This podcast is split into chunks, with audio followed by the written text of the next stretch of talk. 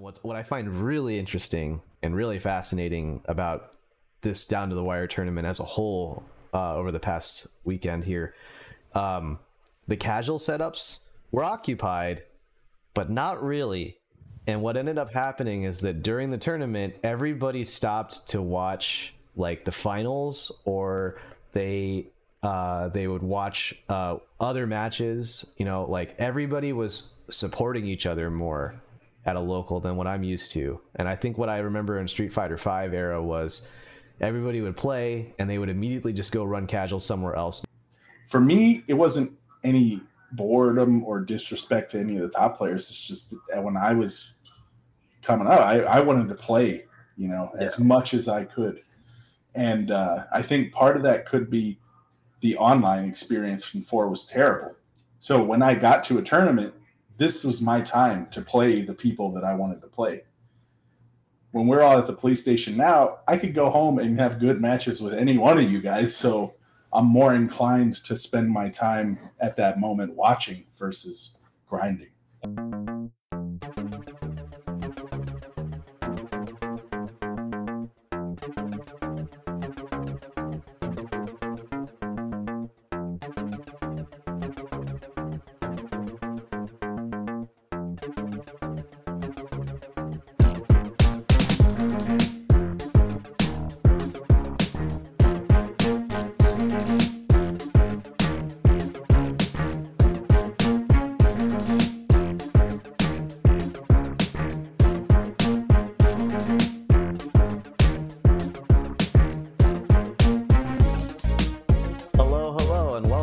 Absolute Guard podcast.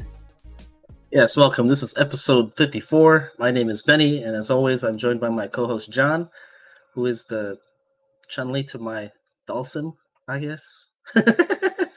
yes, I do those characters even interact in the lore? I'm not even sure actually. I think Chun Li is mainly paired with Guile. Yeah. But I'm curious because I think Dhalsim mainly interacts with Ryu, so that's the that's, that's well in six connection. it was Lily. I went through the arcade mode one time and it was. oh Lily. really? I had yeah. no idea. Okay. Yeah. What? How do they meet? Like, what's the story there? Um, I think he found something with like you know the uh, I think it's Shadow or Psycho Power or something like that in in where she's at, and then like she's like dumbfounded by him being able to float and all this stuff. Oh, okay. And I guess I think you're supposed to go through arcade mode like three times to unlock some stuff because I did it once. Oh, really? There's more story? That's cool. Yeah, I think there's I think there's more stuff to do. Or there's more stuff to like art and stuff to unlock. Ah, Dhalsim is her yoga instructor, says Thrasher in the chat. Cool. Oh. That makes sense. Speaking of Thrasher, who do we have on the show today? Well, we have uh, two special guests on today. We have uh, Big Mac Combo, who is a strong, consistent top top eight player in our scene. Uh, he strikes fear in the hearts of his fellow Arizona op- opponents with his active reactive Ryu play. What's up, Chase? Hey, hey, happy to be here. Hey, guys. Hey. And then we also have Thrasher, who's another strong, consistent top eight placer in our scene, and he's also hot off his most recent win last weekend at the first Street Fighter Six Beer Fights tourney as part of Down to the Wire. What's up, Thrasher? Hey, how's it going? It's good to be here. It was a fun tournament. Yeah. and that's actually uh, what I wanted to open with is uh, so we had a tournament this past uh, Saturday. It was run by Velociraptor, aka John Guerrero of EventHubs fame. Um, he he's ran the local in Tucson at the local community center at the police station, and uh, the turnout was uh, pretty solid. It was 21 people, I think. Um, okay. Yeah, and uh, the big thing about it is like the original plan for Down to the Wire was it was supposed to be an August monthly, uh, and then that ended up falling on the same day as the CPT World, uh, the CPT West Coast uh, event, the one that Snake Eyes won. So um, John pushed it back a week, and unfortunately, then that was the same weekend as Saboten Con, Tucson Comic Con, and a potluck at UAT, and so there was a bunch of different events going on this past weekend, and a lot of people were pulled in different directions. Um, most notably in the Street Fighter Six scene, I would say that uh, we were missing Marvin, who was uh, who placed top three in the last uh, down to the wire tournament. Uh, he got second rather. Um, so yeah, that what ended up happening uh, for that tournament, I believe it was uh, Velociraptor in first place with JP, uh, and then Flappy in second place with Luke, and then myself in third place with Chun Li. Um, Flappy, I believe he almost got a reset uh, in the grand finals, but he couldn't. He couldn't reset it, and, and John took it uh, without going to losers. Um, so what happened after that was uh, there was this, an organizer uh, named Memo or Mo in our in our Phoenix scene who uh, he has a hookup at his at his workplace uh, for for prizing uh, for tournaments, and the tournaments are aptly named beer fights. So uh, the reward is a case of beer, uh, or several, several, several, several cases of beer and merchandise and glass. um, so we got so there like he basically rolled up in his truck and just unloaded like a ton of a ton of uh, alcoholic drinks in a police station community center. so there was uh, you know we didn't we did not consume it in the community center. It was just there. It was part of the prizing for the tournament. Um, and at that point it was run later in the day. I think that there was um, a lot of discussion about like what beer fights was whether or not it was going to be a full tournament whether it was going to be a round robin uh, all these different ideas. Um, but they ended up just having a second tournament uh, which ended up being a really brilliant experience for the community that that attended because uh, the turnout for uh, the second tournament, the beer fights tournament, was 19. Uh, and what ended up happening was, well, Thrasher, you can you want to uh, interject here and give me your storyline and like where you were? okay, so I was at home with the wife. We were kind of working out some some stuff, you know, yep. Just deciding what we were going to do for like our 15th anniversary. Shout outs to her. Happy anniversary. Tomorrow is actually the day. So, yeah. Fancy. 50. But uh, so we, we were discussing what we were going to do or if we were going to do something on that day or, you know, turns out I end up not doing anything that day, which is why I didn't make it out to the first tournament. Um, so I make it just in time to catch the end of the the first tournament and I actually enter the second. The second was not your normal kind of tournament.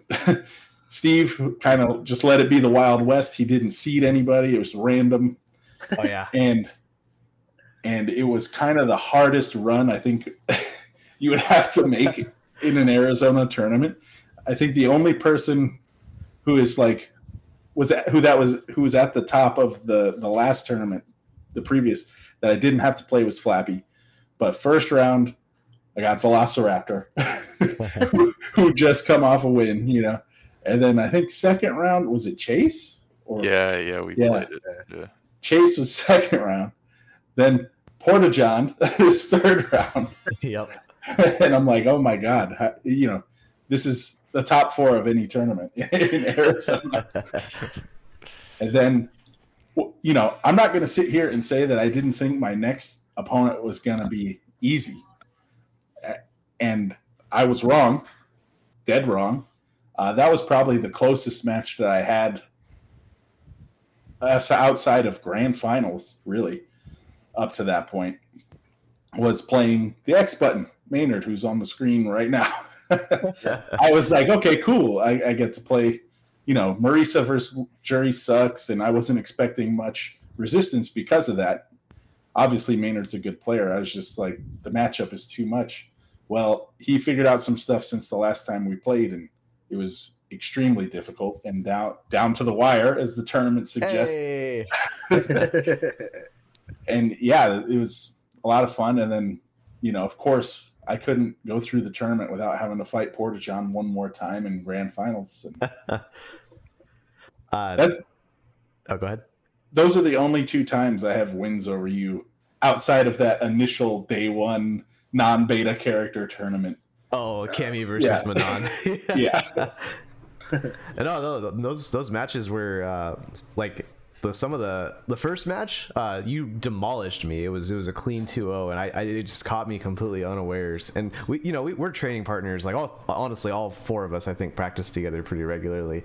Um, but like I the last time we played, I think like you had also run a train on me, and then I had kind of like brought it back. So I had kind of assumed that it would be even, and it would still be a crapshoot, um, and it would be who was playing better that day. But then it was a complete dismantling and winners, and so I had to like really like recompose myself for grand finals, and like even then, I think it was it was it was two th- two three right. Like I, I didn't Yeah. get I didn't get the full on reset, and I don't I think it ended up being last game, last round there, but even so, like I didn't actually get the reset off. Uh, so I, I had some adjustments, I think, but then I think as we talked about after the set later on, like uh, your ground game was what really really stood out as the um, deciding factor for both sets, in my opinion.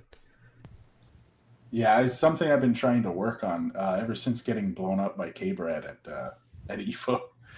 Was I lost completely in neutral to him, so it was like, oh, and we as we spoke before about it, it was like a habit that I had of just always going forward, and when I cross a certain line, hitting a button, and never hitting anything else until I'm in range, and uh, it's something I've been working on, and honestly, I've seen a lot of improvement for that.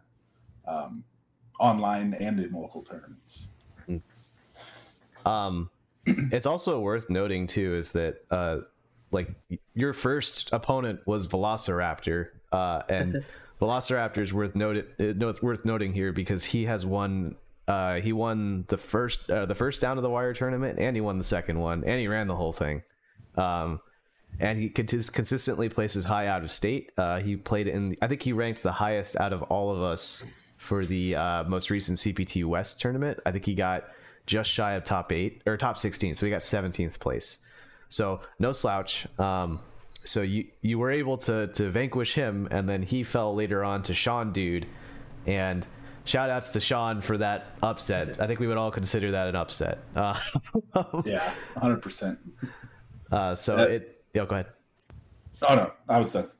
um, it, it does it does lend itself to this like really interesting idea that there there were two tournaments that day and the uh, the results varied so much and the random seeding did in fact have an impact on that as well as the fact that you were actually in attendance on the second tournament um, i wanted to to kind of look back at the first tournament as well and ask you chase like how did your uh, how was your run overall and we can talk about the second one too for sure Um, my run was pretty solid. I'm trying to remember everyone I played. Um, um, because I think I what was my first match? Uh, was at the uh, Ryu play right? Uh, Marty Party.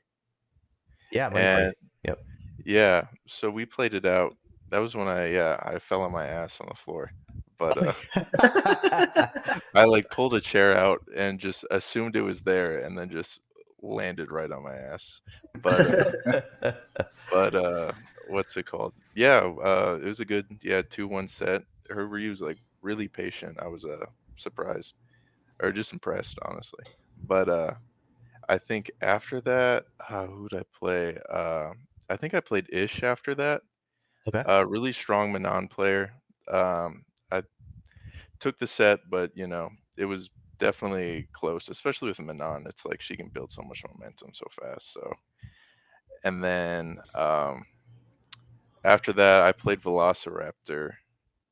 Uh, he got me. I think what was it? I think he got me like uh, it was two one. He took me out. I think uh, definitely he was ready. I I didn't. Uh, I was too impatient in dealing with uh, JP's uh, zoning. I should have uh, maybe parried it a little more and you know try to kind of take my time once he got once he was in the corner. Um, You had some killer jumps though. I remember that set pretty well. yeah, that's what I'm getting better. That's what I'm trying to work at is like because EX Ghost is so good at just beating Ryu's Fireball outright.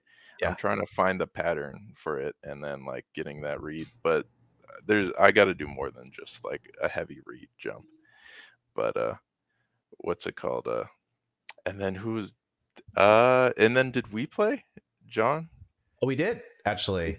Yeah, we did play. I forgot about that.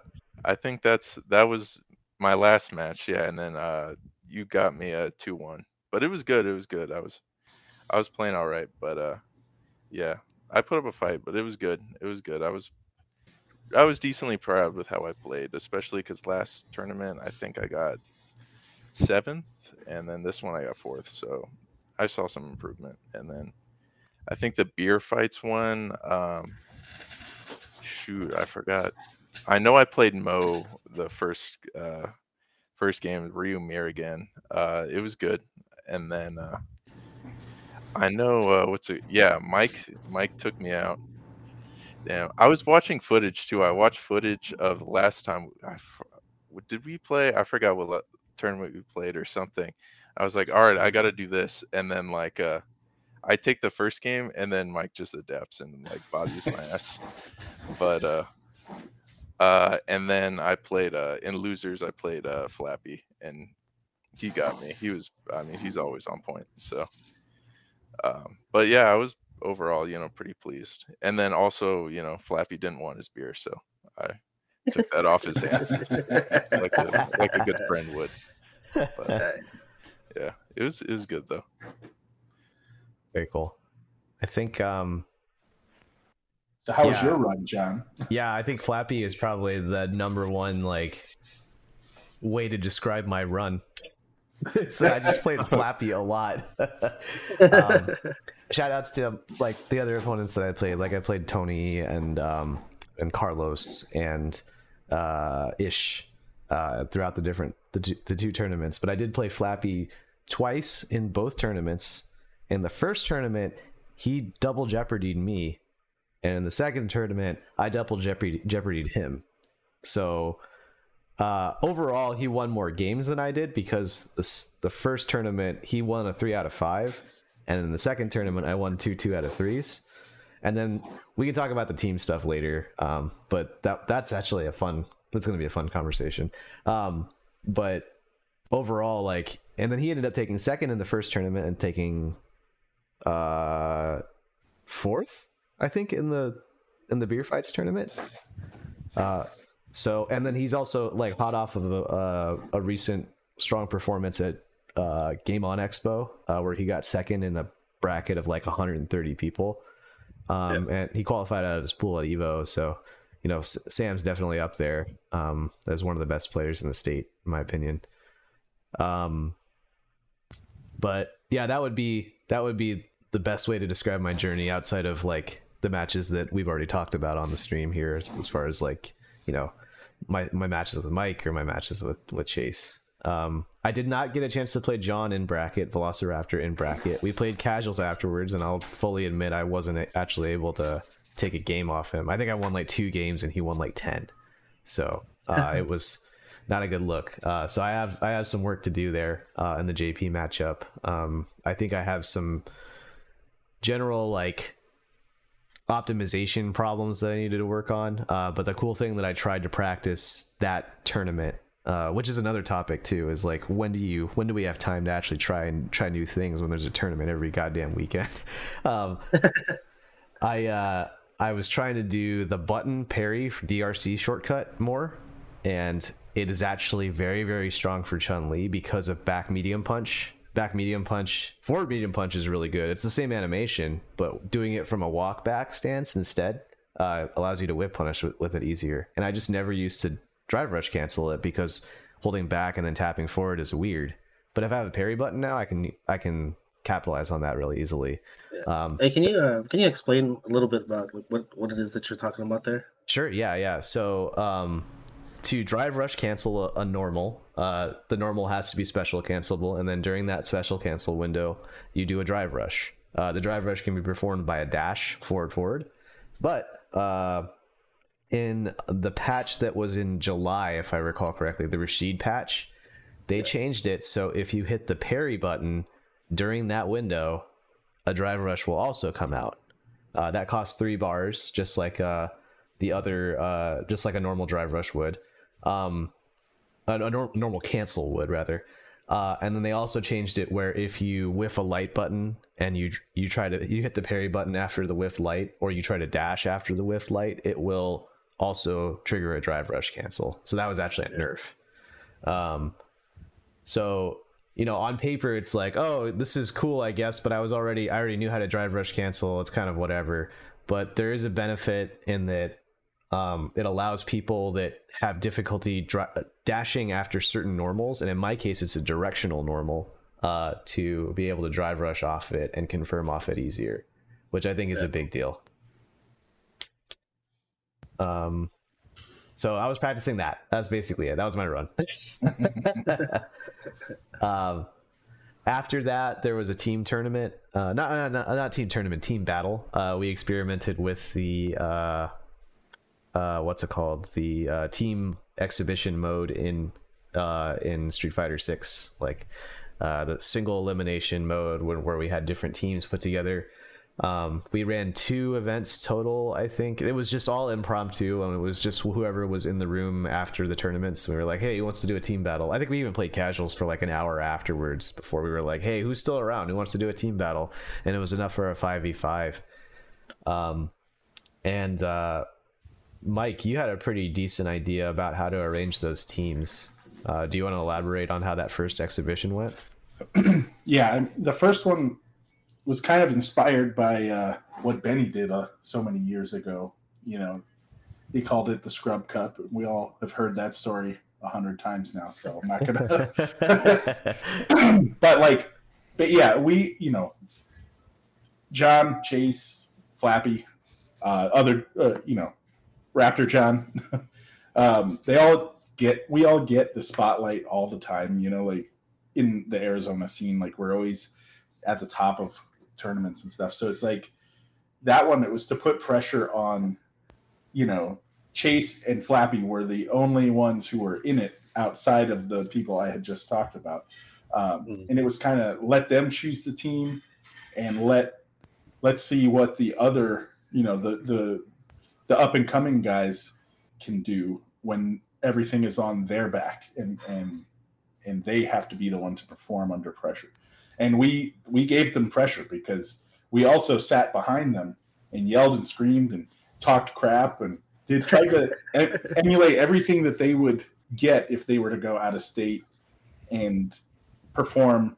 with a crowd of people behind them you know Yep. Yeah. and i think we were successful in in doing that Yeah, I think that we we have a tendency to approach these kinds of like uh, I don't want to call them problems, but these situations in, in different ways, Mike. Uh, where I think we, I think we talked about it once about good cop, bad cop, uh, and where your measurement is their resilience and somewhat like the, the competitors' resilience and taking the existing folks we have in the scene and uh, making sure that they can handle that. Uh, and on my end, I think a lot about engagement and motivation and being like, what can we do to get people to come out to the events more or to practice more, to be more excited about the game? And I think you need both. Um, but what I see with the team battle modes is that um, I'll be blunt. I don't really like playing in them. Um, I don't, and I, I think Mike, you you'll probably you and I had a conversation about this earlier too. Um, I think that they're they're they're difficult to organize. Um, and I don't find myself learning anything new about the game per se. I don't learn a lot in a first to one set. Um, so it doesn't feel like a very productive use of playtime for me. But everybody else I talk to that is not usually up in that stage loves loves loves loves those team battles. And i hear it regularly about we should do more team battles in their discord because we've done it online as well.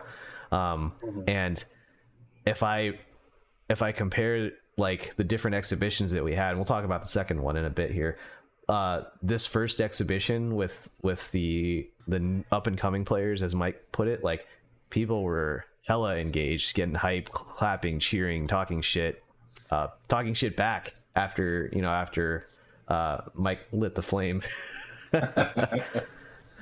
So yeah I, I i i was pretty happy with the way that turned out. It was also great because then you and i didn't have to play in it um and i didn't Yeah. want, i didn't want to play it.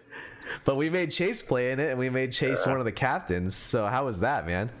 That was that was actually pretty cool. I I mean usually yeah I'm like second fiddle or something or you know uh one of the draft picks but uh what's it called? Uh, it was cool being captain. Uh, my squad was I was proud of like my crew that I thought we had some good talent, but uh, we had we had uh, Memo, Carlos, uh, Tony, and Native Wolf. Yeah, you had you had three Ryus and a Ken. Ex- photos. We cover all matchups. We cover just our honest matchup team, thread huh? is killer. Cover all matchups. and it's like uh what's it called like because it was cool because i mean we- we could only like shred or i mean i guess we could strategize uh every matchup but it's like in the beginning you pick the one and then we were kind of looking at the spread and it was uh it was like two what was it two jamies a Juri uh luke i forgot who their last character was but we were like oh ryu does actually like pretty solid against all these characters at least five five so like and then memo could take the heat and memo was into it so he he volunteered to go first he was our first ryu up uh Yeah, but he really it set was the tone. he did he did he was feeling it and even like ah shoot i forgot how the matches were going one by one um outside of the- of the last one when uh or one of the you know towards the end. Um but i know uh yeah even because i know memo oh memo i think went one or he won his first one and then he lost the second one i think it was it was. But like even when he was in the crowd he was a huge supporter too. He was getting like the crowd hyped up too. So i mean everyone was into it just in general. But uh Yeah. yeah, we went but it was like back and forth too it was down to the like i mean it was down to the Down cap to the wire. yeah it was down to the wire but uh and then even uh because like how the meter carries over it was like a whole strategy of like oh who's spending the cash Yep. and then like uh we had yeah carlos up he was the second to last one on our team and he, yeah. he was like uh who do you play i th- he was playing what x button I think so. and Yeah. then, and then he was not he he had three bars the whole like match and he refused to spend the cash and then what he he ended up going the whole set right without spending it Yep, pretty much. Yeah, he ended up saving it over and over and over again, despite all of us telling him like, "Hey, you you need to just spend it. You're round one with three bars. Like, just burn it." But you know, obviously, we're not always used to it. We're, we don't have the same combo routes into level three that we would have on a level one or level two. Um, yeah, it, but I think it ended up panning out really, really well because he saved Yeah. it. He needed it at a very, very specific time when it was about to lose, if I recall correctly.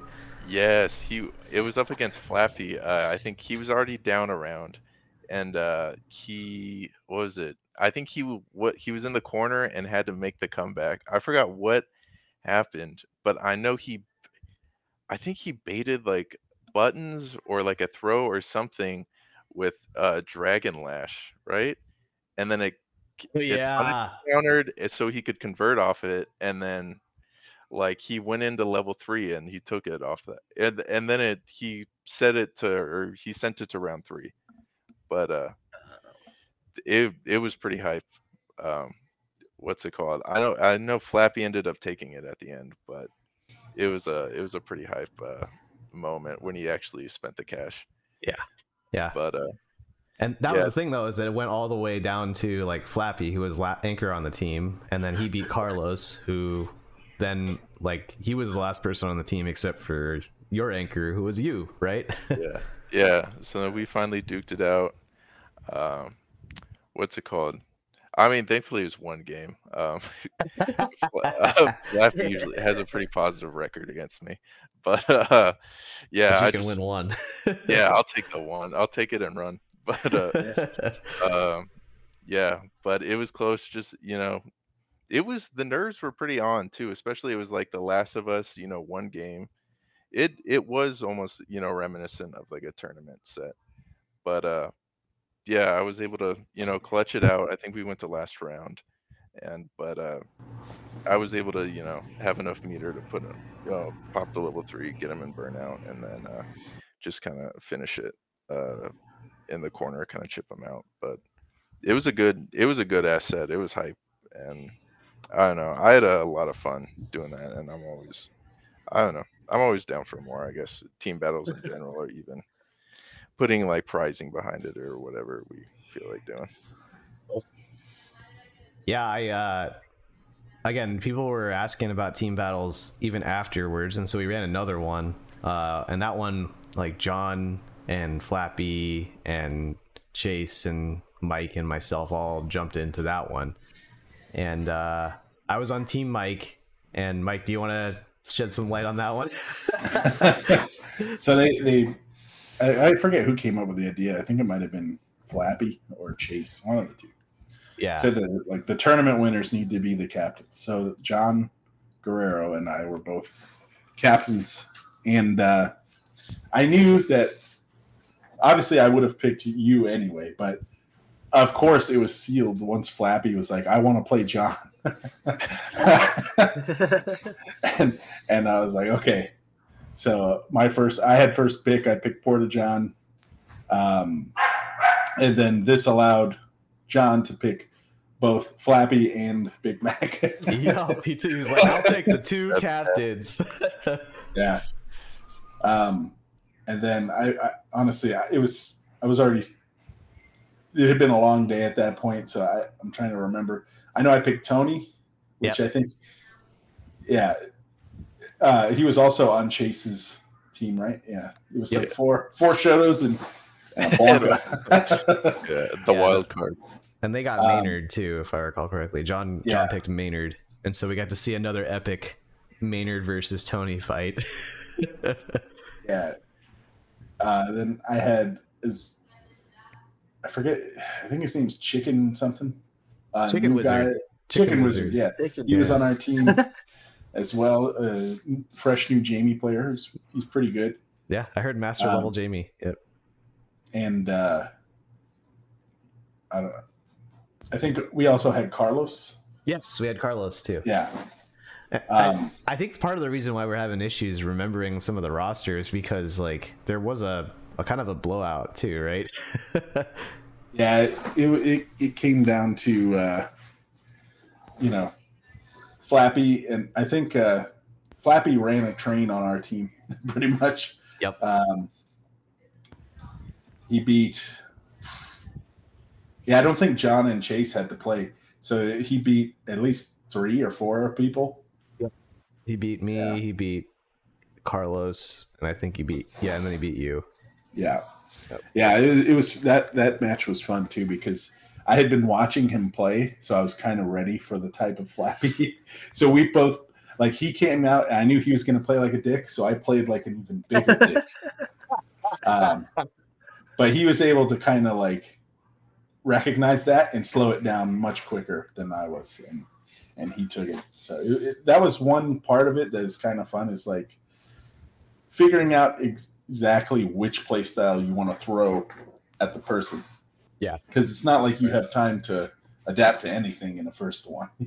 No, it's it's just like a raw rock paper scissors at a certain point. Yeah. um, which is fun, you know. It's exciting for the team thing, and um, like just doing some kind of reflection on on the event as a whole. But firstly, on the team event, um, like John uh, Velociraptor is in the chat right now on our stream here, saying you know it was a lot of fun. Uh, we should continue to do team stuff at down to the wire. Maybe think of ways to make it even more interesting in the future. And I think that like I, I examined like the the benefit of the team stuff. I, you know, I was harping on it earlier about how everybody loves it. You know, it does create this. It's a it's something that we don't really we didn't really get a lot of in Street Fighter Five. Just to put it bluntly, um, like we had team battles, but like they weren't. There wasn't a lot of pride as far as like certain areas or whatever. Like we did the Phoenix versus Tucson, we did the Team Steve versus Team Abe thing. Team Steve versus Team Abe actually though that that is a pretty lasting rivalry. um, but I think that this was, oh go ahead. Even though they're terrible at picking teams, but I'll just um, I I do think that like we uh, it, it, it's it's just good for like uniting the community as well as dividing the community, uh, which is something that I wasn't expecting. Um, I, I wasn't really down for team battles just because I was like we're all kind of one team in a way, but um, you know it is nice to be able to draw arbitrary lines and then give people some new spotlight. Um, and it's also good to reignite the old rivalries that resonate with a lot of the older crew too. You know. Yeah. Yeah, I was gonna say. I mean, it's one of those things. It's just like, yeah, like you've talked about in the past. Like the Tucson Phoenix thing is, a, you know, the the lines are kind of blurred nowadays, right? Like it's a, more kind of a united front, and you guys train together, and it's more about our scene being better than you know SoCal or NorCal or San Diego or whatever, right? Like you guys want that's what you guys are aspiring for, right? or, or aspiring to. So those team battles like that we do here, like in some ways, like I see it as motivation for some of those players too, because like, you know, you you have your your local demons, right? The people that you always meet up in bracket that beat you all the time, and like maybe in a first to one in the team battle, you guys get matched up all of a sudden. It's just like maybe that first to one, yeah, it might that could be the the springboard for you to to be better going forward. Like if you beat them and you're just like, I've never beat this guy before and all of a sudden you beat them in the in the team tournament and you've got all these people supporting you and all this hype and all this stuff going on and you're just like okay well maybe i can beat them in a set now right? Yeah. whereas before it was kind of just like man every time i run into them they just destroy me. So you know it could be something like that kind of like stokes the competitive fires in somebody. Um i don't know i've always enjoyed them like I don't, you know, I don't really look at it as kind of like a like a learning experience, like you said. Like I don't mm-hmm. really look for team tournaments to kind of be like that. It's more just like let's just you know let's put some put some teams together and just you know just run some games and see how see how it comes out. Yeah, yeah, it's definitely an opportunity, and I think that's something that uh, that that people don't think about as much as sometimes it only takes just the one hype moment to really get somebody locked into to getting better. You know. Mm-hmm. Yeah, honestly, I I I could pinpoint that to like Native Wolf for this tournament. I would call him like I mentioned Flappy because Flappy had an extremely strong showing, but as far as like like up and coming locals, like I think Native Wolf has done nothing but you know continue an upward climb over the past couple of uh couple of weeks here, and I think that this the team stuff specifically as because I've actually run a team online team one with her in it as well. Um, she just styles on people in a first one. And it's just like, jeez. um, and uh, so you know, like, there's moments like that where everybody gets kind of boosted, and like, I remember being at Evo, and one of the really memorable parts of Evo for me was being able to play in a pool and then have my fellow Arizonan players cheer me on. Um, and that's a honestly that's a that's a fun part of pretty much every tournament experience uh, for our Arizona scene. Um, but the team battles are just a good because like in a local tournament that never happens. Uh, the reality is that everybody else is playing their matches too, and it's not like we have a dedicated spectator crowd at our locals. Um, mm-hmm. but the team battles, I think, kind of get everybody engaged and involved. And what's what I find really interesting and really fascinating about this down to the wire tournament as a whole uh, over the past weekend here, um, the casual setups were occupied, but not really. And what ended up happening is that during the tournament, everybody stopped to watch like the finals, or they uh, they would watch uh, other matches. You know, like everybody was supporting each other more at a local than what I'm used to. And I think what I remember in Street Fighter V era was everybody would play and they would immediately just go run casual somewhere else. No one would give a shit about the top players. And the top players were, you know, they were still playing their hearts out. They weren't distracted by anything, or, you know, like, I, I don't think they were at least. Um, but like, by and large, it felt like there was a detachment between the top level players and the and the mid tier players, and the mid tier players just frankly didn't care about the outcome of the tournament, and that to me strikes me as like a level of complacency that we hit in Street Fighter Five that I don't see in Six because you see engagement from all players of all levels during all points of the tournament, and I that's kind of blows my mind, all things considered yeah, it, it's it's definitely. I, I was there. I was a lot of the time. I was the guy going to play casuals instead of watching the grand finals, and I think part of that was just we really at the end of things it was maybe the same three people winning tournaments. And I mean, I'm not saying that's not necessarily the case here. I mean, John's winning a lot of them, and then Porta John's winning the other ones. like outside of the only one that I've won, you know, like so but it maybe it could be the game is more hype to watch. It could be, you know, however many years of seeing those same matchups because everybody eh, four was more of a game where people just picked a character and stuck with it, you know, for for a lot of the a lot of the time. Yeah. So so it, it could have been that. It, for me, it wasn't any boredom or disrespect to any of the top players. It's just that when I was coming up, I, I wanted to play, you know, Yeah. as much as I could. And uh, I think part of that could be the online experience from four was terrible. So when I got to a tournament, this was my time to play the people that I wanted to play. When we're all at the police station now, I could go home and have good matches with any one of you guys. So I'm more inclined to spend my time at that moment watching versus grinding. That's a really good point.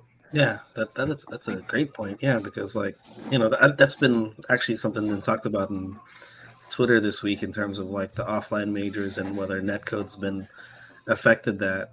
And yeah, you know, having I mean, I find myself playing this game a lot more than I honestly expected to because like with five, like I quit basically after season two, mainly because Evo kind of being pushed into August, and that was kind of my main motivation to play. And you know see my friends and stuff uh, from Alaska. And when I wasn't able to do that anymore, it was kind of like I kind of lost my motivation to want to just compete overall.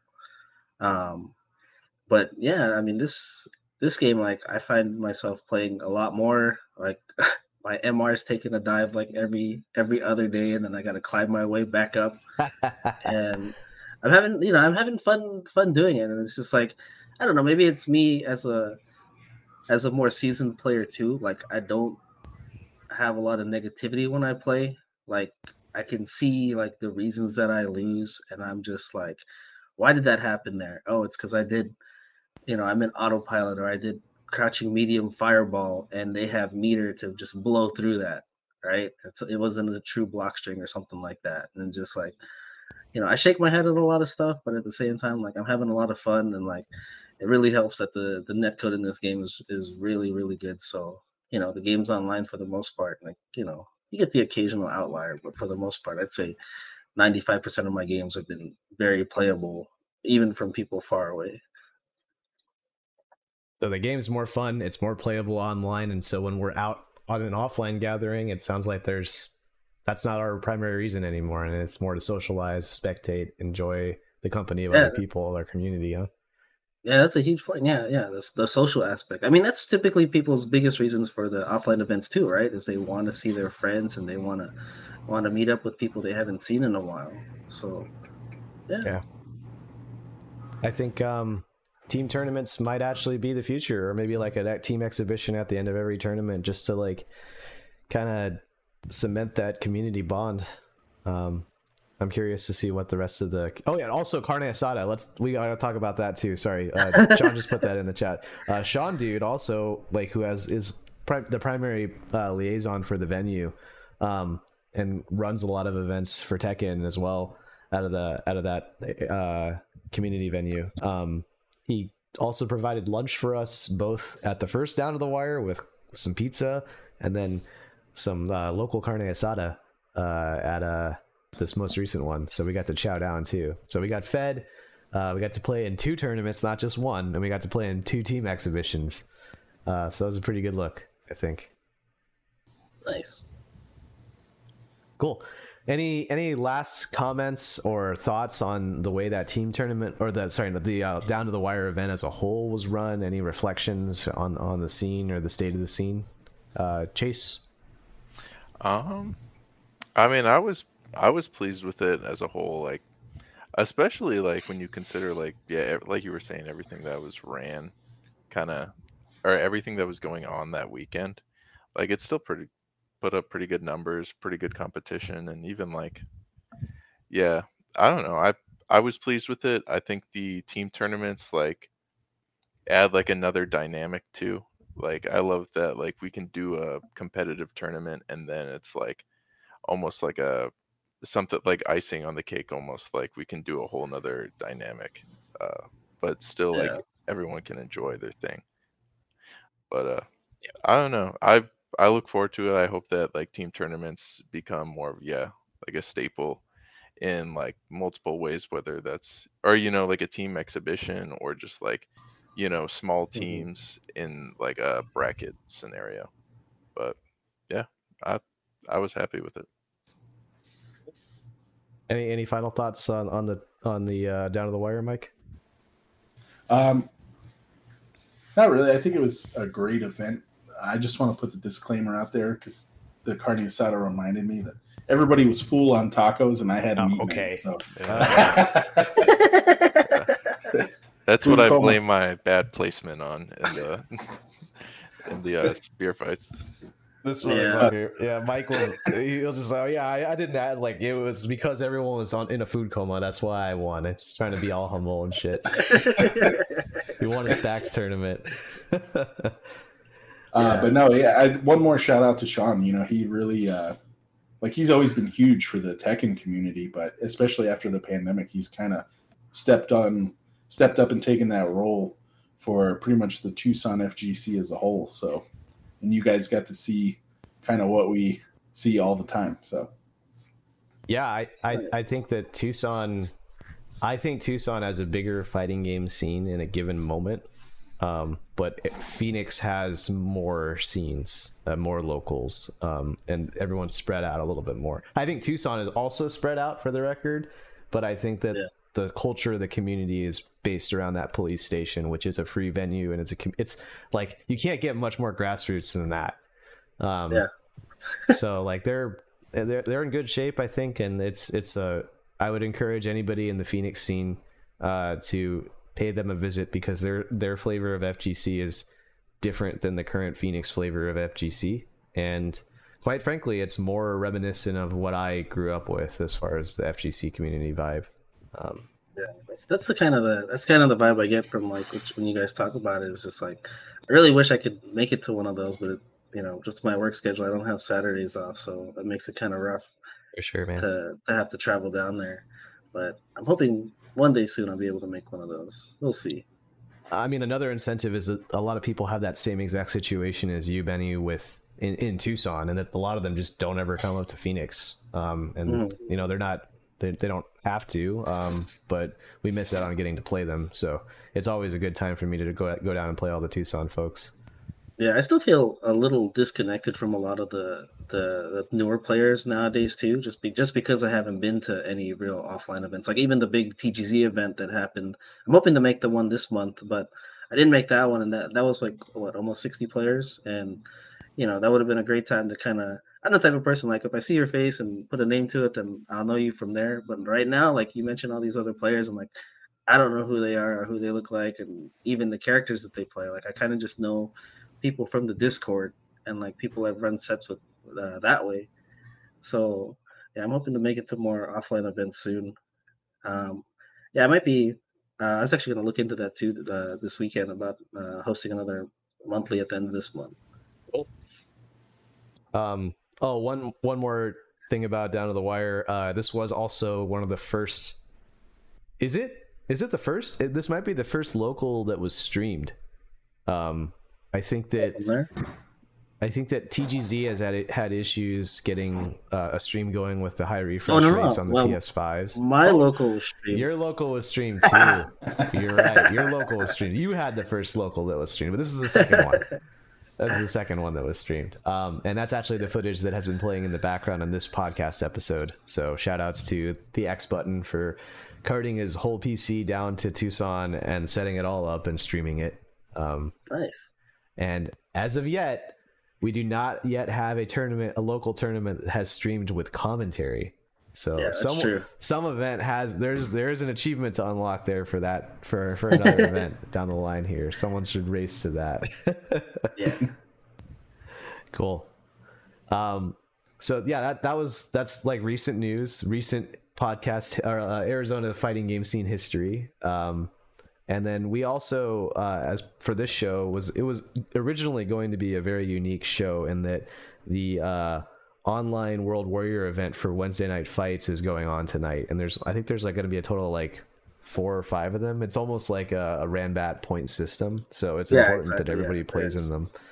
Yeah. Um, and I think like top eight, you accrue points over the season, then top eight play in a regional final uh, to get uh, a spot in Capcom Cup. So that is a way to qualify, and while also supporting grassroots locals. Well, it's an online tournament, so not really. You're supporting Level Up. The Level Up does do good things for the community, so. Um, yeah.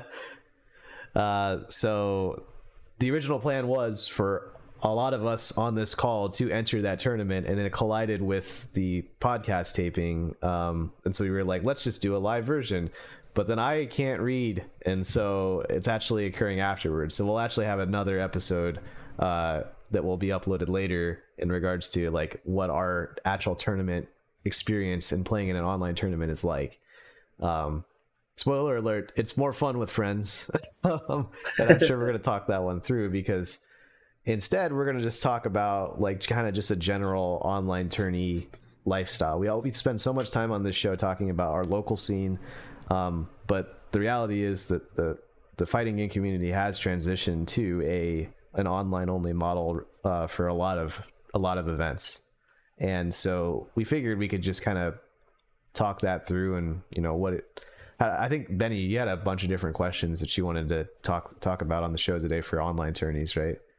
Um, yeah, so I guess the main thing, um, uh, the main thing I was thinking about was like how much, especially with um, with CFN being a thing now, because like you know, people in the past have always wanted to kind of hide their gameplay and stuff like that. Oh, I don't oh, want, oh, yeah. I don't want footage to be out there, right? Yeah. I'm just like, I don't see what the big deal is because I was just like, whether whether they find footage or not, I was just like, if they're the better player, they're gonna beat you. So you might as well have footage out there for people to find, and you know, and at the end of the day, like it could be an improvement, you know, uh, a way for you to improve. Like, why did I lose? And like, oh, well, I was watching your footage and you do this all the time. Oh, you know, that kind of thing. So I guess uh, since Mike hasn't really done these, I guess the questions for both of you guys in terms of like when you guys see your brackets and like, you know, they're finalized and stuff, like how much how much scouting do you guys do in terms of like the players that you're that you're supposed to be playing against? You do you want to go first, Chase? Yeah, I can go first. Uh, honestly, not as much as I should be doing. Um, usually I just kind of, cause I don't know, like uh, with like online tournaments, like even though there's importance around them, I don't know. There's like still part of me that doesn't get like as like, oh, I gotta like check lab this, this, that. I don't know. Like sometimes um, it's not as exciting. So sometimes um, I get a little lazy with my preparation.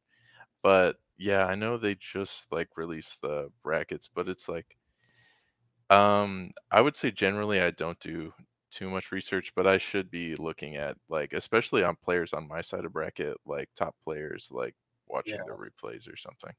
Yeah, so you're so you're saying basically as opposed to like you know in Evo or you know if you're going to like an offline tourney, like you do more research there just because I guess you know you think about it, like, yeah, you're more invested in that, right? Whether you're traveling, putting money up to go there, that kind of thing, versus sitting at home in your underwear and like, all right, who's next?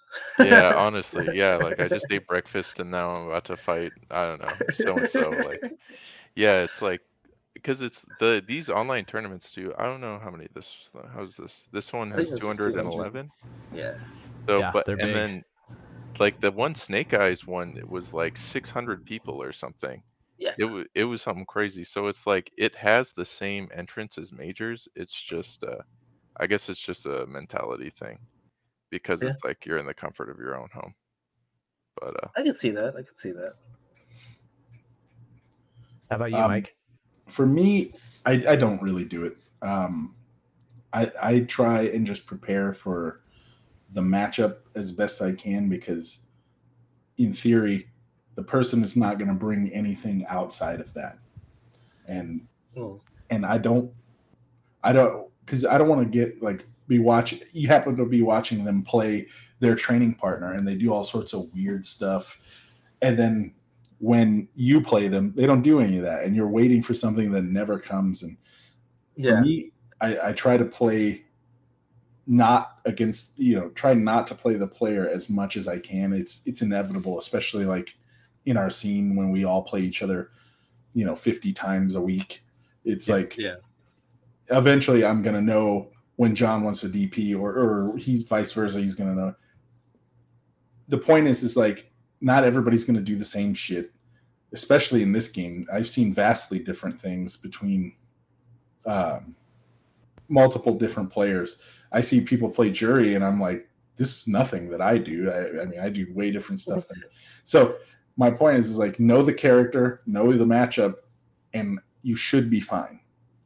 If they're better than you, they're gonna uh, uh, outplay you or adapt to something you're doing, and then it's more about knowing what of yours is real and what works versus knowing Yeah.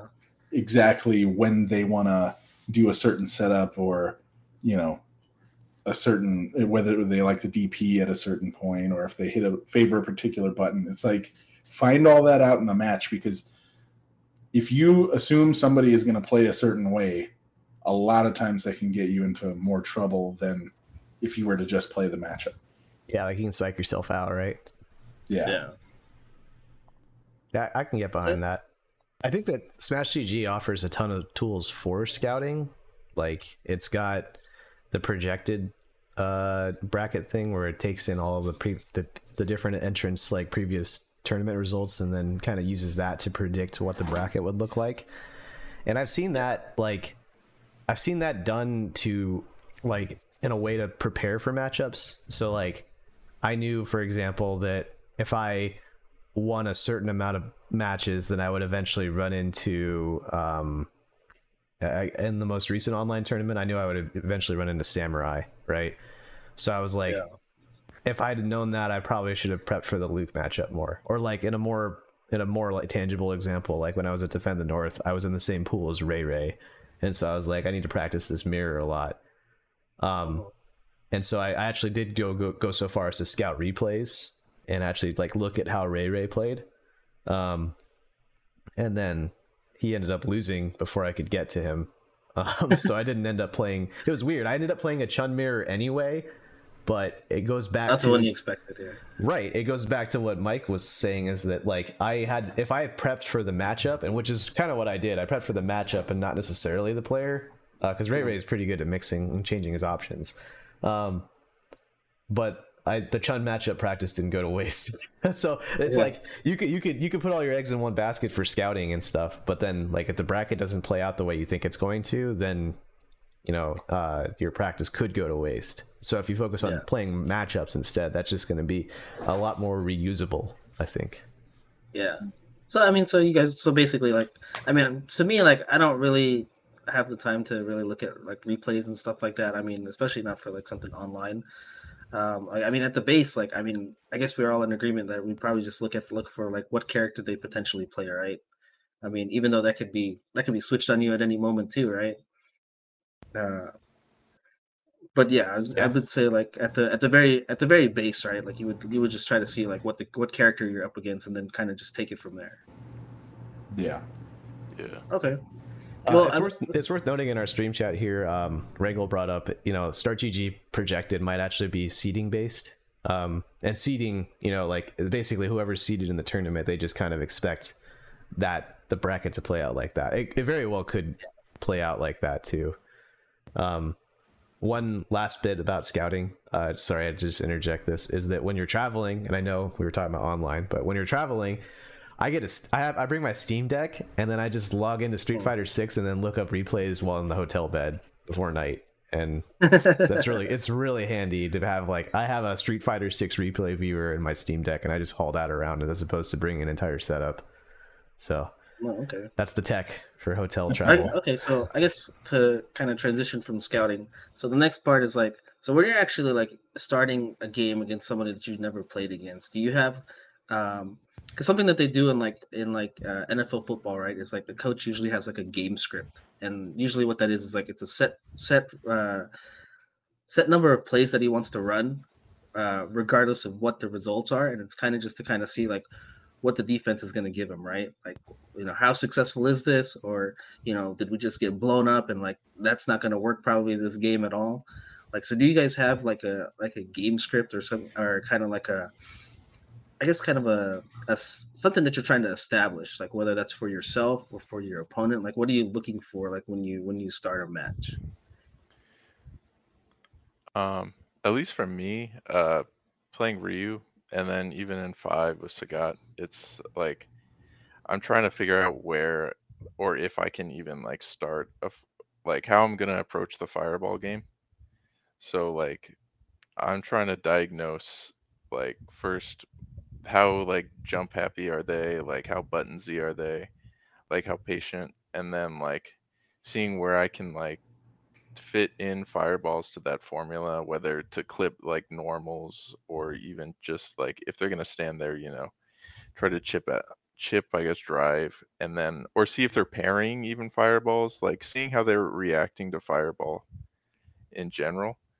But I guess first I have to figure out if I can even get fireball off. Some players, or even in like tournaments, will like just willingly jump at you and like DI you.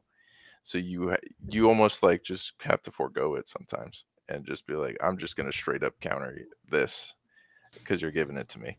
But uh, then from there, yeah, I guess it's just like, how do I ca- yeah, how do I capitalize on the fireball game, and then how can that lead into my offense, and then uh, you know, try to get into the corner as quickly as possible and mix them from there. But yeah, I think it all stems at least for me uh, from at least fireballs and just like like figuring out a tendency on aggression.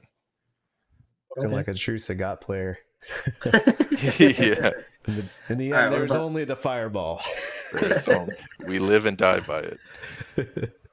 Then what about you, Mike? Uh, so playing Juri, I, I kind of go back and see if they're going to let me just stock up for free, and if they do, great. But most of my general approach is coming from what character am I fighting?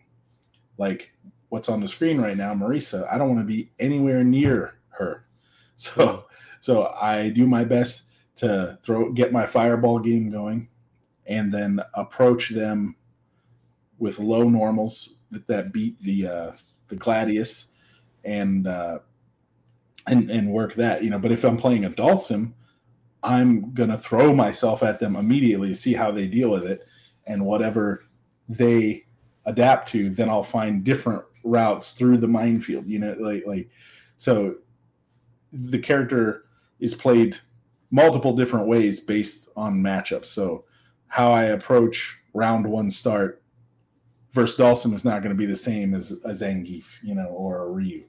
With the Ryu, I'm kind of just like, all right, when when are they going to throw fireballs? So do they throw fireballs? Can I just walk in for free because my normals are going to beat theirs?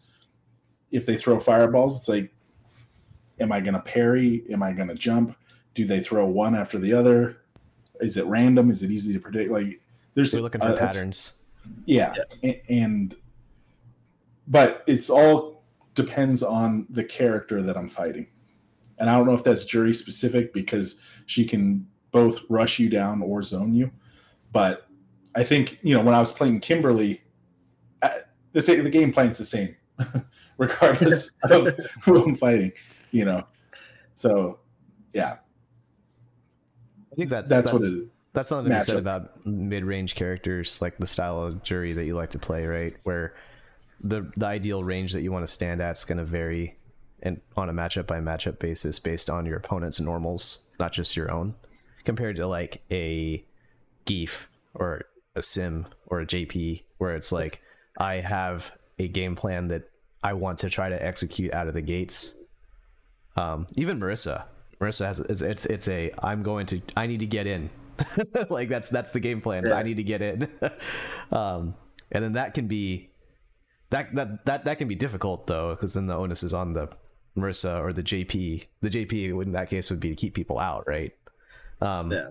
So the matchups I think are a little bit more uh, clearly defined compared to a mid-range character, where you're like, okay, so I have to think about this normal, and I play around this normal. I have to think about Juri crouch medium kick, and I so I need to stand right outside that range. And that ideal range fluctuates, I think. Um, Yeah. So that's yeah, that's kind of what I do too. Is I, I just like I, I stereotype people, and I'm like, okay, this is their favorite range, and then I roll the dice on what what that range should be, and I sometimes I either change that range or I I force that range over and over and over again if it's working for me. Yeah. Okay. Yeah, so I guess I mean, you know, as a sim player, like I kind of just expect people to just go in.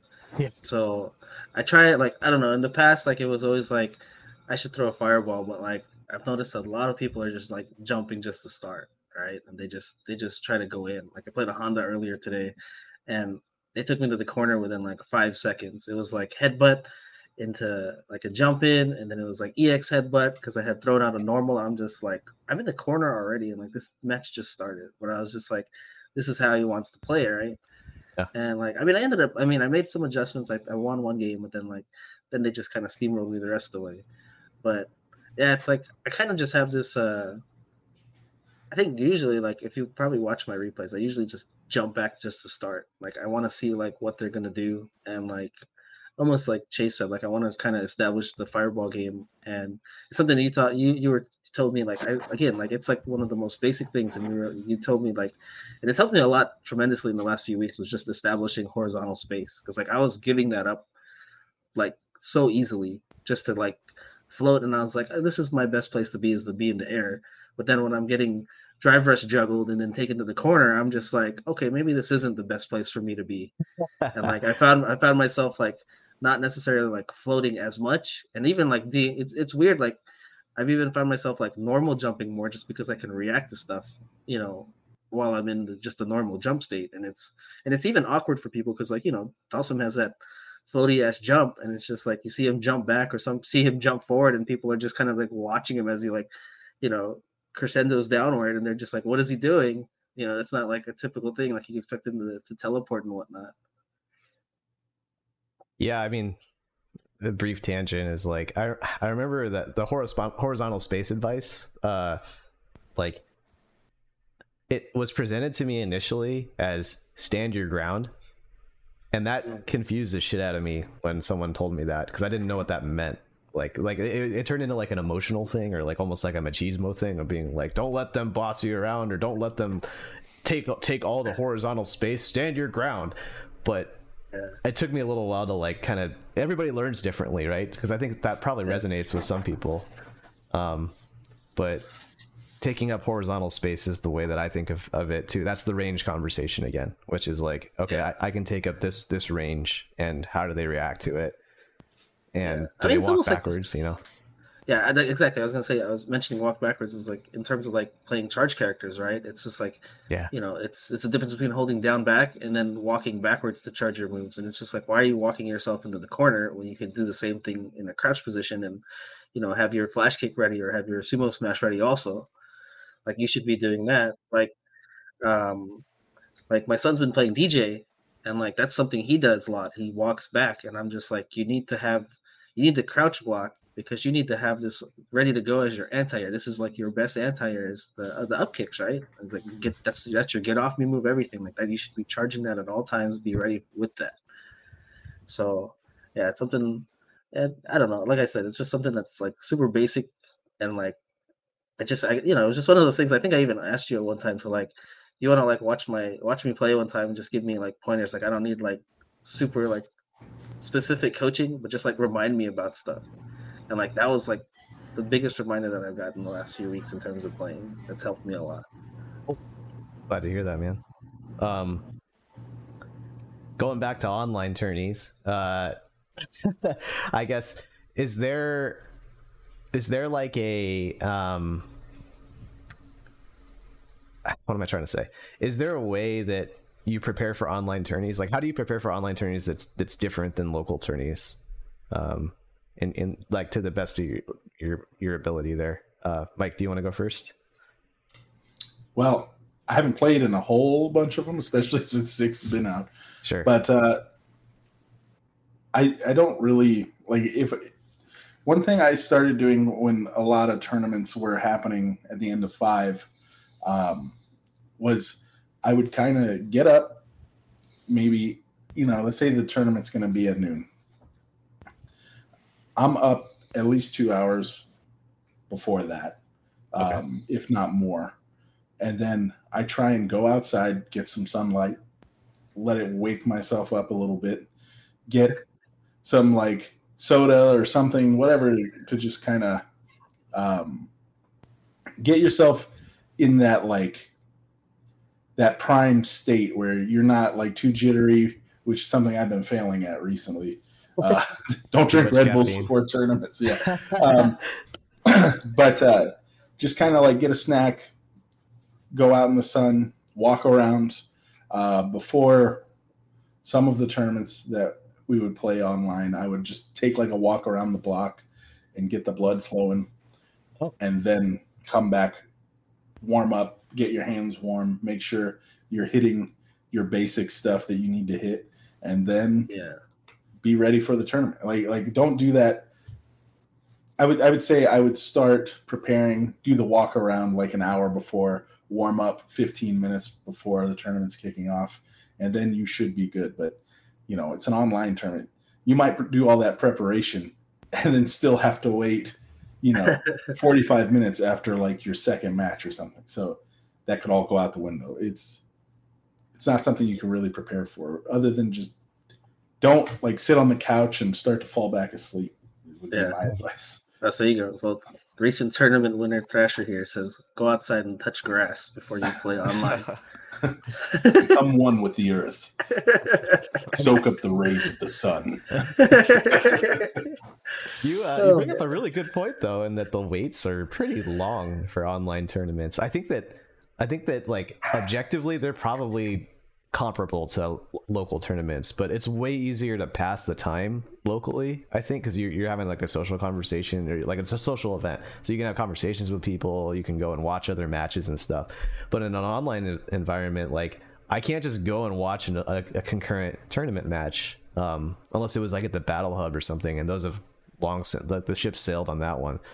Um, so like I, it's it's kind of isolating, um, and it takes a long time. Um, I remember at the most recent uh, uh, CPT event, like both Jon and I like got knocked into losers at towards the end of our pool, and then we had to wait for like I think it was like an hour before our next matches. So, so by then we're cold and everything too, and it turns into that same kind of tournament longevity or um, tournament endurance battle that uh, uh, an offline local would have as well. It's just you're still sitting at home. Yeah. I, go ahead, Chase.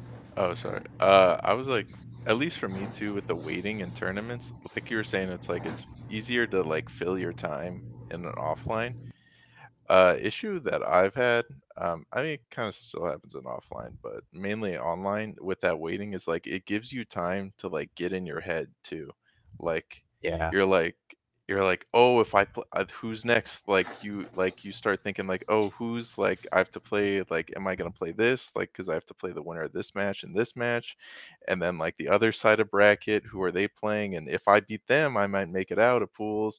And now you have all these expectations putting you're putting yourself through and like you're getting in your head. So then as soon as you play that match and sh- like oh shoot i'm down like they're on match po- set point right now you're crumbling because it's like you've put all this like like like extra mental stack on yourself for no reason because like you're just sitting here alone with your thoughts so it's like i feel like that's something that like online maybe emphasizes more than offline Have you done the thing where you've checked the projected box and unchecked it over and over and over again just to see stuff? oh yeah. It's oh for sure it's like a That- bracket anxiety or something, right?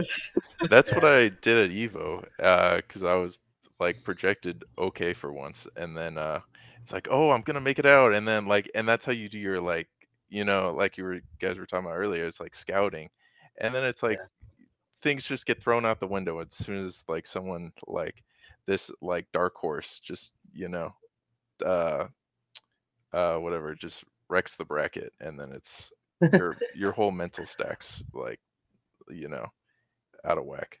Yeah. Yeah.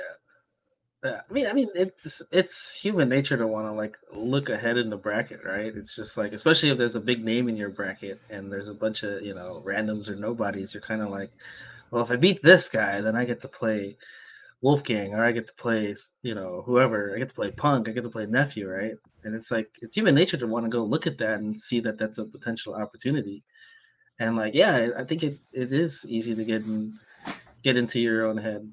Um, you know, especially like if you're looking forward to playing that person, like that might be like the one opportunity you get to play them. Who knows? You know, when's the next chance you're gonna get, get, get a chance to get your shot at them? Really?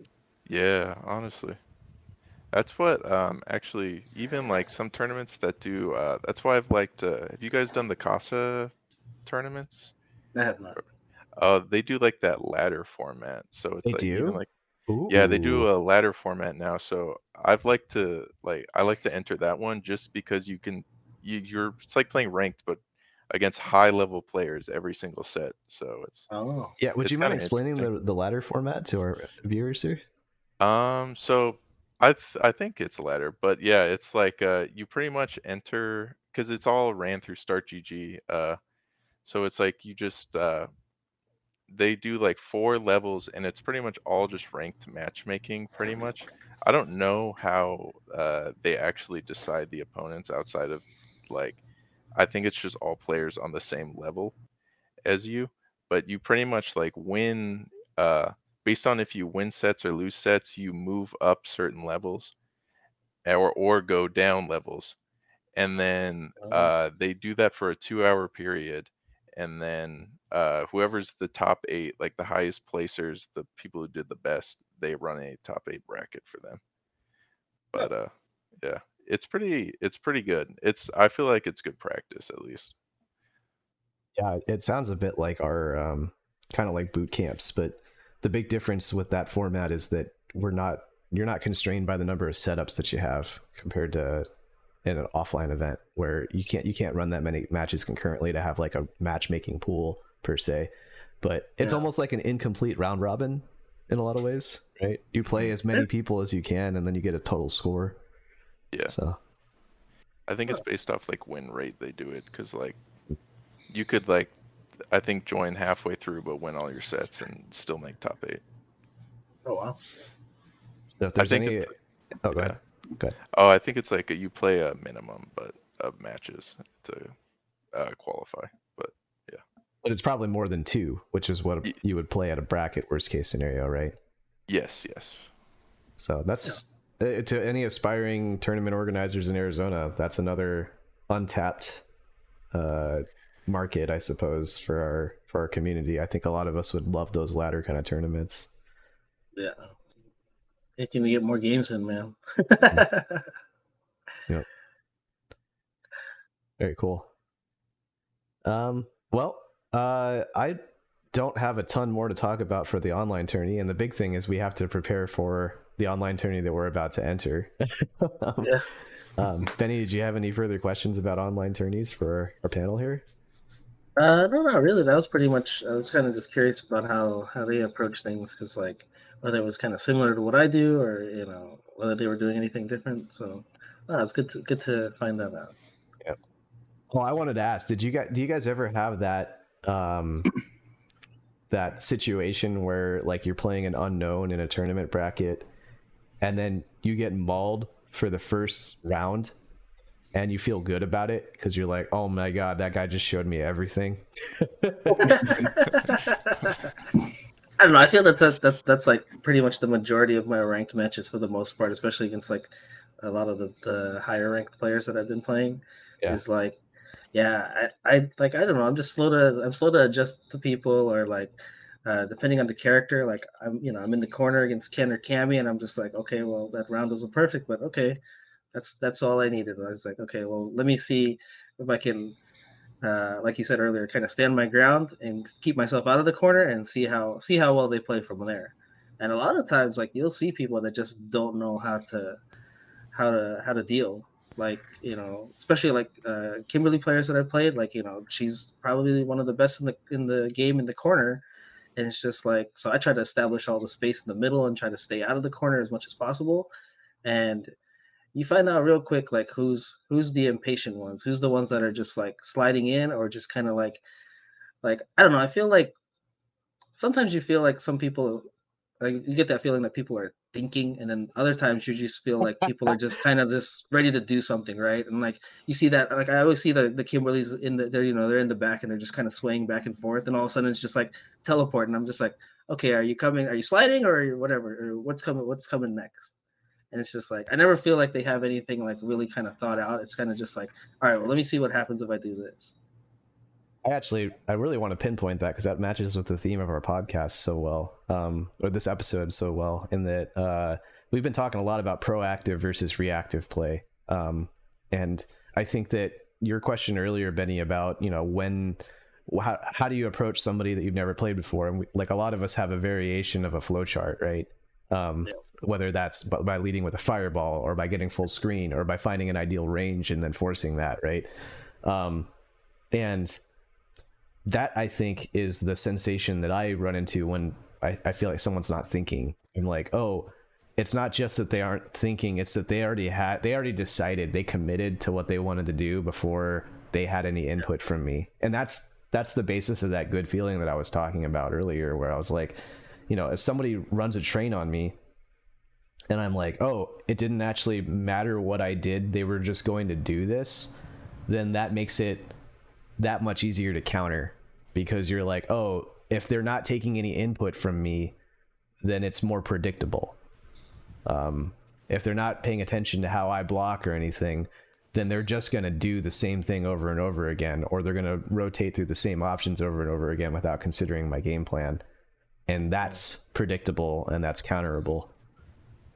Um, I forget where I was going with that, but yeah, ultimately it's oh yeah, proactive versus reactive because Mike, you and I have been talking like offline about this and just in our because we talked about the ground game earlier in our matchup, right?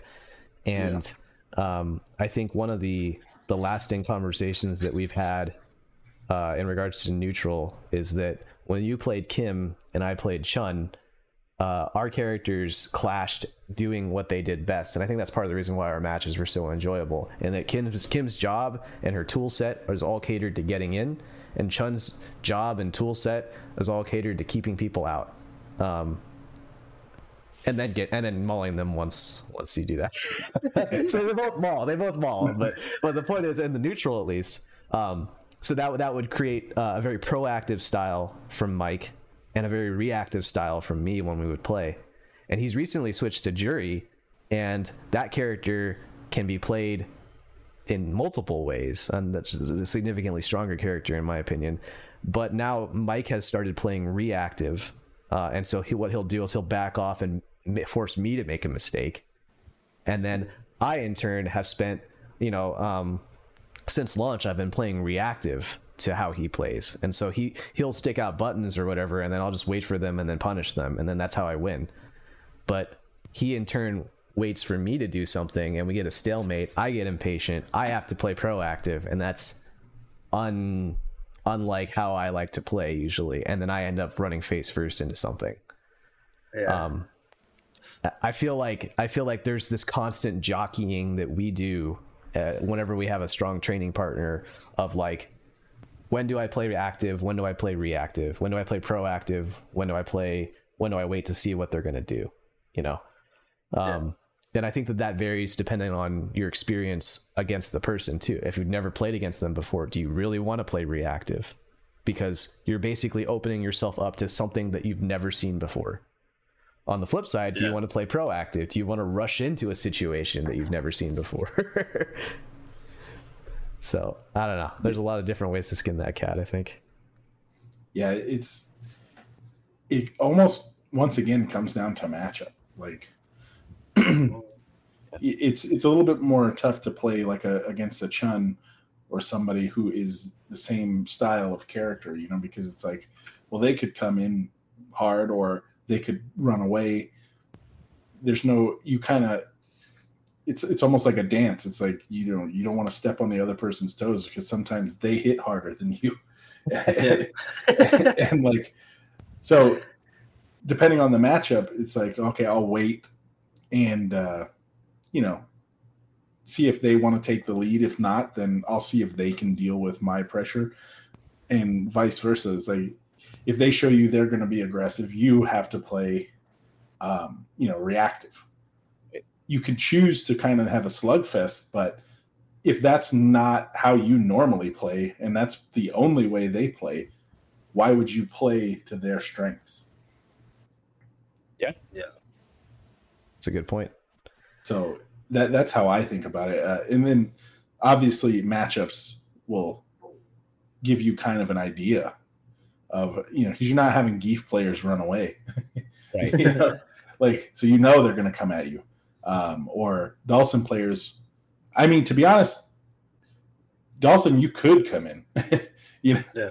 like like, but chances are they're going to be trying to utilize space more. So I know I'm going to be the the lead on what's happening offensively. So I mean, that's worth noting too is that when we say active, uh, sorry, proactive and reactive, that's not necessarily the same thing as offensive and defensive. I do think Dhalsim is proactive defense, and that you are constantly uh, using your movement, flying away, doing floats, teleporting, and sticking buttons out in order to prevent them from doing something, prevent them from getting in. So it's a defensive stance by default, but you are you are committing to things in advance, and that's I, I think the difference of having a proactive template at the start due to the matchup versus you know you're not going to just stand mid screen with Dhalsim and try to play footsies, right? yeah, Uh, Um, Chase, I had a question for you as far as like your fireball game because you brought up proactive versus reactive. Um, do you think that your fireball is a a an opener or a response to something in your mind? Huh. I guess- question.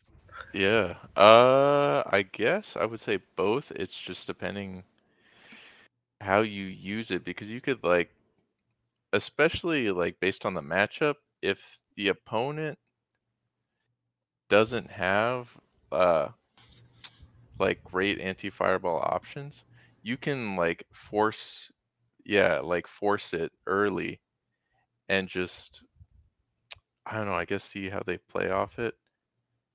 I don't but is that reactive or proactive?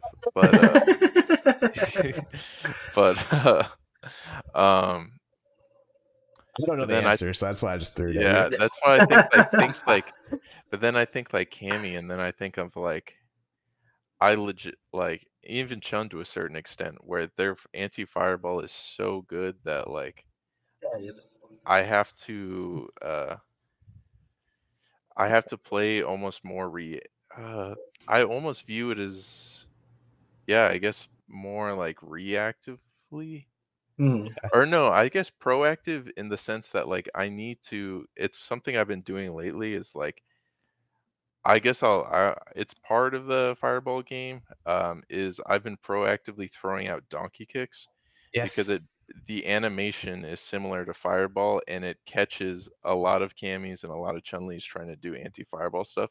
Still incredibly risky, like, but it's it's a tool. But Yeah.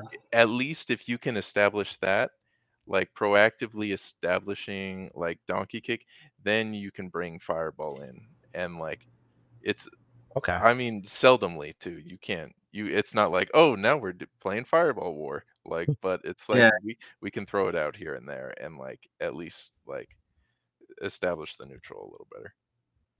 Yeah, Yeah, I mean, yeah, I would I would say in terms of like the way that I play, like I would say I'm very proactive in terms of fireball usage because like I want to see what they're gonna do, and especially with Dhalsim having you know the the arch fireball and then also having the air diagonal fireball, like it really kind of creates a you know kind of a maze for them to try to figure out, and it's just like um something I've been messing with lately is kind of like altering like the um the fireball speed.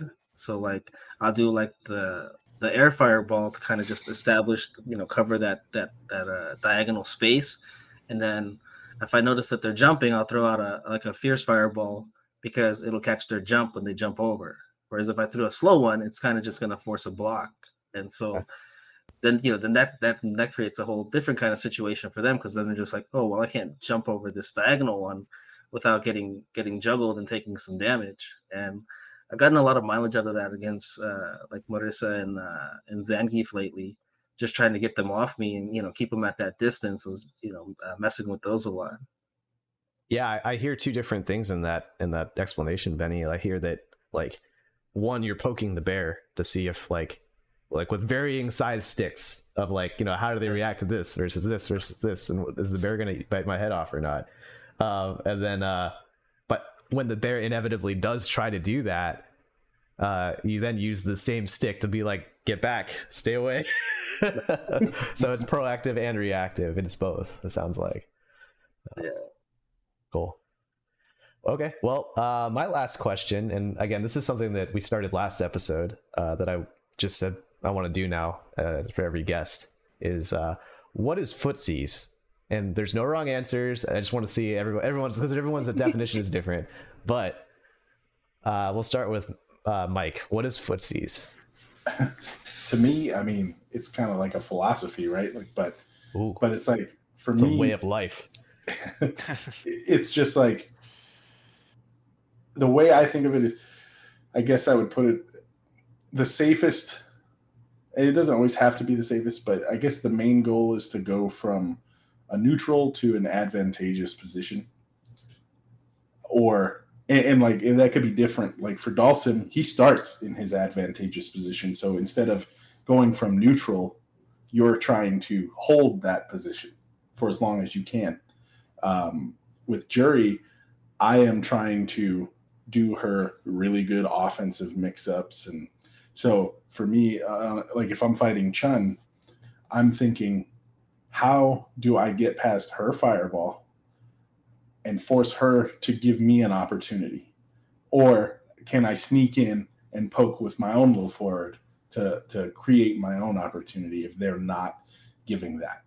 And, and it's like, a bait and switch of what your opponent is looking for at that moment. Are they looking to be offensive or are they looking to react to what you're doing and trying to exploit those to the best of your ability?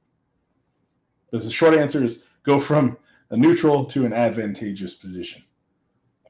and it's like a tug of war to, to be the be the first person to do that or the, a race to be the first person to do that i guess Yeah. Okay. I, I think that's actually a really good point is that like we, we spend a lot of time talking about the holy grail of neutral, but a lot of times the objective of neutral is to end neutral. and I think I think that's where a lot of the um the issues with drive rush and drive impact start rearing their heads. okay, cool. Um Chase, how about you? What what is footsies? Uh, I guess I never thought about it much, but uh, I guess it's yeah something similar of being like trying to get in a constant. I guess yeah, maintaining an advantage or like getting out of a disadvantage through a series of like rock paper scissors like decisions, like because I feel like I it's not it's not necessarily rock paper scissors, but it's just like a series of like this beats this, this beats that, this beats this, like where like like a mix up character or like pressure also has its own set of like um I guess decisions that you're forced to make. It's like neutral almost has its own like kind of predetermined options that you play with. So like um sometimes like when people glorify footsies, it's like well it's just like another mix up just with a little more like free form in there. But like it's just you're constricted to these set of decisions and you're playing this like RPS dance with them almost. Yeah. Like uh like spacing plus timing plus decision making. Like Yeah.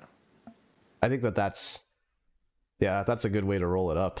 Um, and I part of the reason why I even asked this question to everybody is because of how amorphous that definition is. So it's interesting to to kind of see the differences there.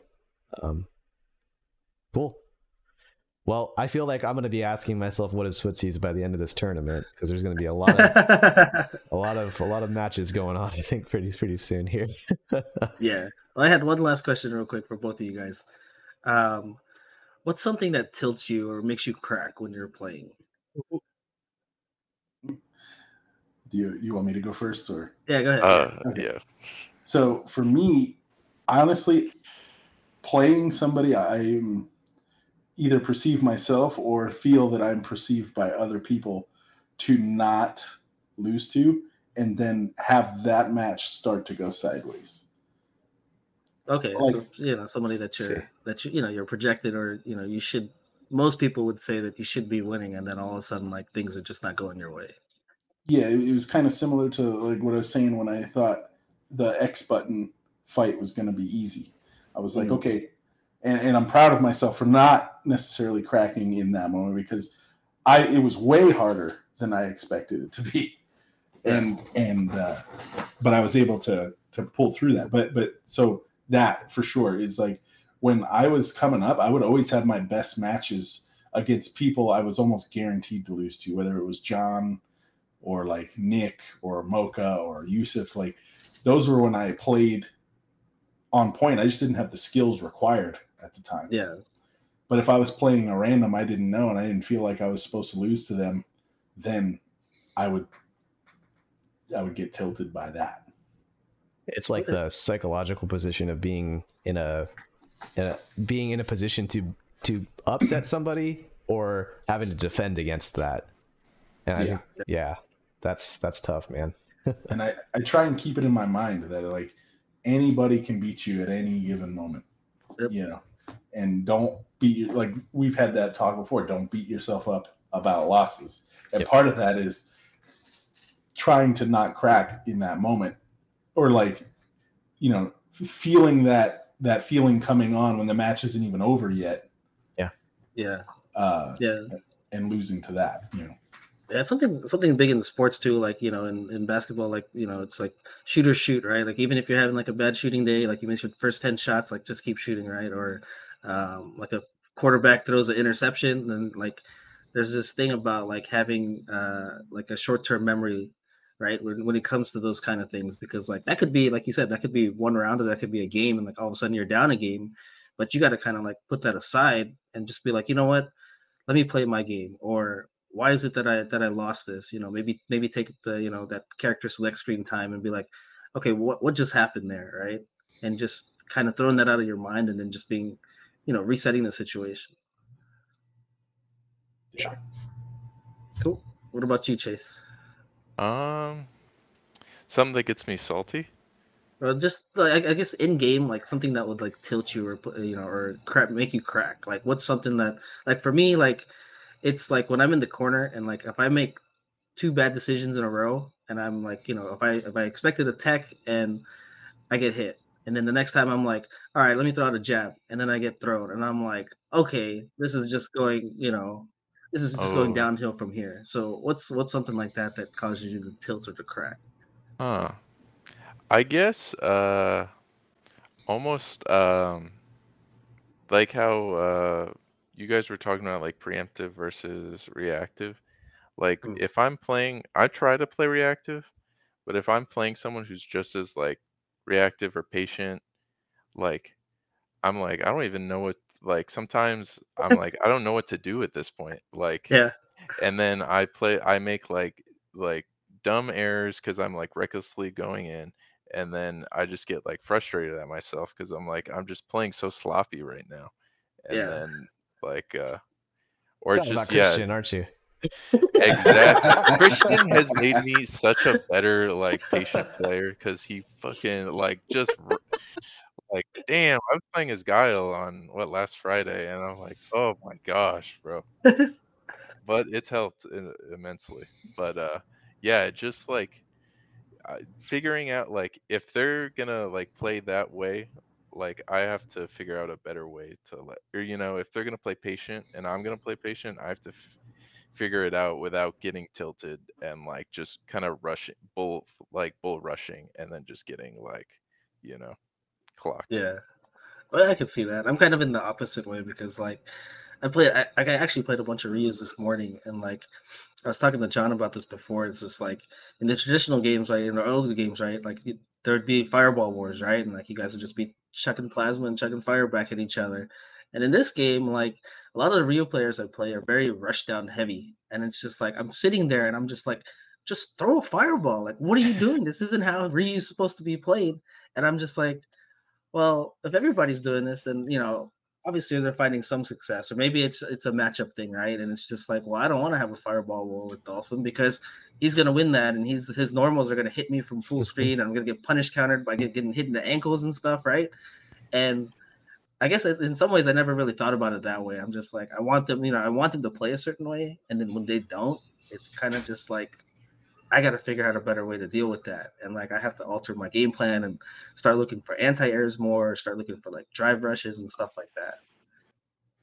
I, I got a question for you, Benny. Um, just based on what you just said right now. Um, if a Dhalsim, if if if somebody runs away from you and you're Dhalsim, how does that make you feel? I don't really mind it. I've seen like Okay. it is the funniest thing for me to see people for me to walk people down to the corner because I got the slowest walk speed in the game. And like I'll throw a fireball, right? And like I see people just walk themselves into the corner, and then Dawson has that stupid like walk where his arms are waving like a gorilla. And I'm just like, why are you putting yourself in the corner? Like, I don't know if they think that that's advantageous for them, or like maybe I they don't think I have good corner offense. But like, I love when people are in the corner because I think that's that's where I do a lot of really good work. That's why like when I get put in the corner, I don't really necessarily get upset about it because I'm like, well, I love when people are in the corner. So you know, why am I going to be mad about this? So they don't. So you don't feel uncomfortable like starting offense uh, against somebody that's trying to play defensively or play reactive.